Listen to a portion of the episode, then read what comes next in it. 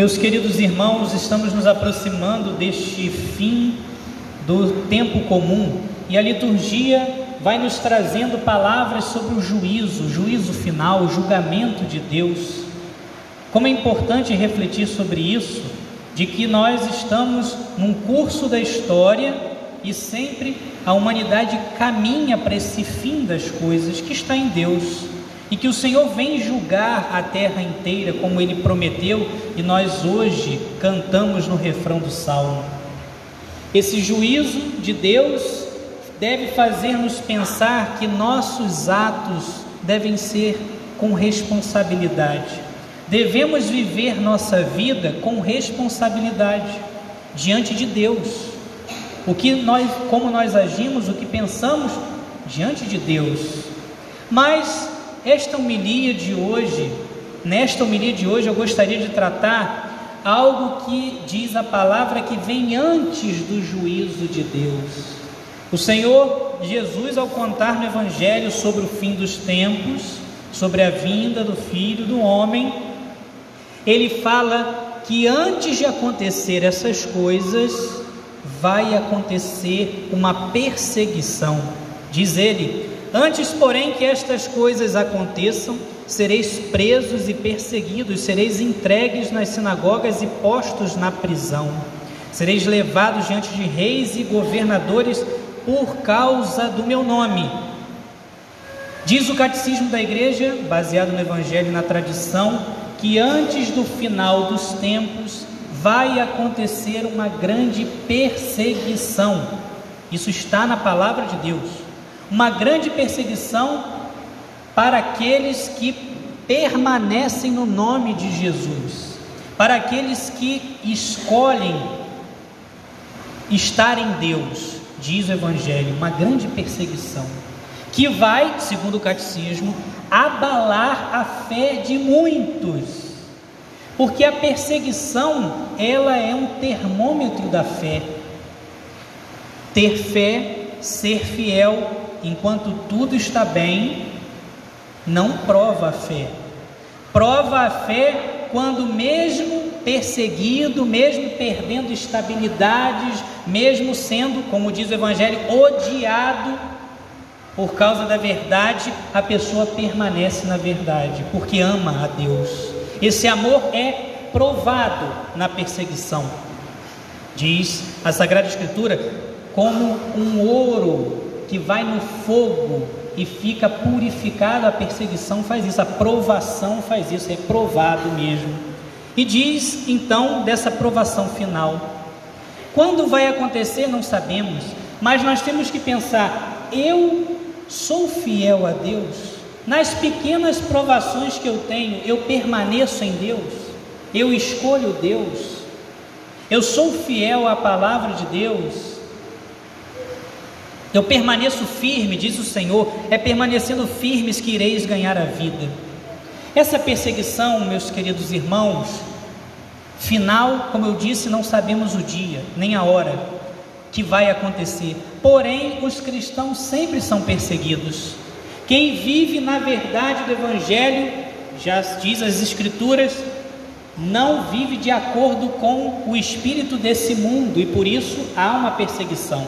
Se você é, perceber na história, você vai ver isso. Em vários países, hoje acontece perseguição aos cristãos. E nessas pequenas perseguições que Deus permite que aconteça, nós temos ocasião de provar a nossa fé. De saber, estou, estou permanecendo firme? Quantas pessoas, por serem fiéis ao Evangelho, perdem o emprego? São perseguidos no seu emprego. Conheço algumas. Quantas pessoas são chamadas hoje assim intolerante? Mas qual foi a intolerância dessa pessoa? Ah, a família é feita entre homem e mulher. Você é um intolerante. Mas eu, eu creio nisso, está aqui na palavra, está na natureza. Você é um intolerante. E veja que são esses nomes, esses rótulos estão acontecendo cada dia mais em nosso país. Se, quem quer ter uma pessoa intolerante? Ninguém. Então, se eu falo, essa pessoa é intolerante, não quero saber dele. Só que a intolerância é a fidelidade ao Evangelho. Tantos são os, os pontos. Se você diz, olha, Jesus fundou uma só igreja, você é um intolerante com as outras religiões. Mas não estou fazendo nada contra ela, estou pregando o que está aqui na palavra. Não posso fazer isso, que liberdade nós temos. Você é um intolerante. Hoje, cada vez mais está assim. Isso não é uma coisa de outros países. Recentemente, um padre da nossa arquidiocese recebeu a notificação no YouTube da sua paróquia, dizendo que aquele canal ia ser tirado do ar durante uma semana e depois ia ficar sob vigilância. E por quê? Dizia lá, por causa do discurso de ódio. O padre olhou, discurso de ódio? Mas onde que está o discurso de ódio? Né? Foi lá que estava dizendo o discurso de ódio dele. Foi porque ele disse, orientando os fiéis na época de eleições, ele disse: católico não vota em candidato a favor do aborto. Ele falou isso. Aqui eu não estou falando de política, hein? Eu estou dizendo, o padre disse isso na sua comunidade e o canal do YouTube da paróquia foi retirado do ar por discurso de ódio. Você está entendendo? Existem uns rótulos e você coloca um monte de coisa ali dentro. Só que para o público fica o quê? Esse, essa pessoa tem discurso de ódio, então por isso que nós estamos fazendo bem para vocês, nós estamos calando ele. Discurso de ódio. É assim, e cada vez mais está crescendo. Agora, já nas redes sociais está acontecendo, e isso é uma coisa que já está lá nas faculdades, já está no, já no, no, no meio acadêmico, um novo rótulo que é cristofascismo. Está nas redes sociais. Cristofascismo. Me falaram que tem uma tese ou um escrito lá do final de faculdade, um TCC, no final de faculdade, que a pessoa fez sobre um padre que tem um canal na internet ensinando o catecismo da igreja, ensinando a doutrina católica. E a pessoa fez uma, uma tese dizendo sobre o padre fulano e o cristofascismo. A perseguição é assim. Coloca um monte de coisa dentro daquilo. Se você é católico verdadeiro, se você é fiel à doutrina, se você prega a palavra, daqui a pouco você é cristofascista. E aqui esse evangelho se torna concreto. Se torna concreto esse evangelho. Aquele que for perseguido pelo meu nome, vocês ouviram no domingo passado domingo de todos os santos. A visão do Apocalipse de São João. São João pergunta ao anjo: Quem são esses que estão entrando no céu com essas vestes brancas? E o anjo diz a João: São aqueles que passaram pela tribulação e perseguição e alvejaram a sua veste no sangue do Cordeiro. Disse o Senhor: É permanecendo firmes que ireis ganhar a vida. Com essas pequenas perseguições de hoje, como nós lidamos? Nós sabemos ser rejeitados, se for preciso, por causa do Evangelho?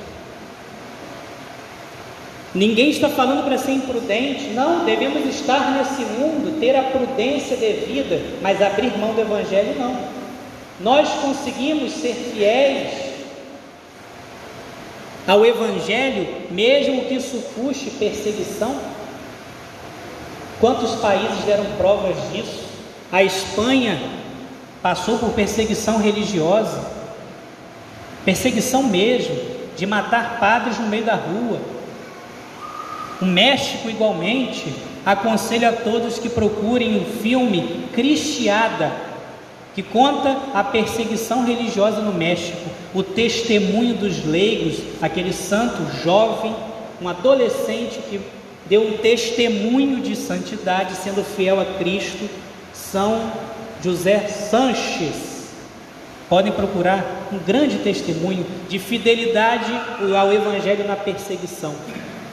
Nós devemos trazer esse Evangelho para a nossa vida, não como terror, mas como um exame de consciência. Olha o que diz a primeira leitura: o dia do Senhor vai vir abrasador como uma fornalha, e, os, e todos os soberbos e ímpios serão como palha. Então, o dia do Senhor vem como uma fornalha, e quem não é fiel ao nome dele é como uma palha naquele fogo. Mas para vós que temeis o meu nome, para vós que permaneceis firmes, para vós nascerá o sol da justiça, trazendo salvação em suas asas. É isso que devemos desejar. E esse sol que vem nos iluminar, que vai iluminar todos os cristãos, vem para aqueles que são fiéis. Devemos pedir essa fidelidade. Nós não temos forças, não temos, só com a graça de Deus. Por isso, confissão, Eucaristia, oração, a fidelidade, as pequenos, as pequenas provas da vida, a fidelidade junto com a oração e a graça de Deus para termos um coração que permaneça firme na palavra e na verdade do Senhor. Amém.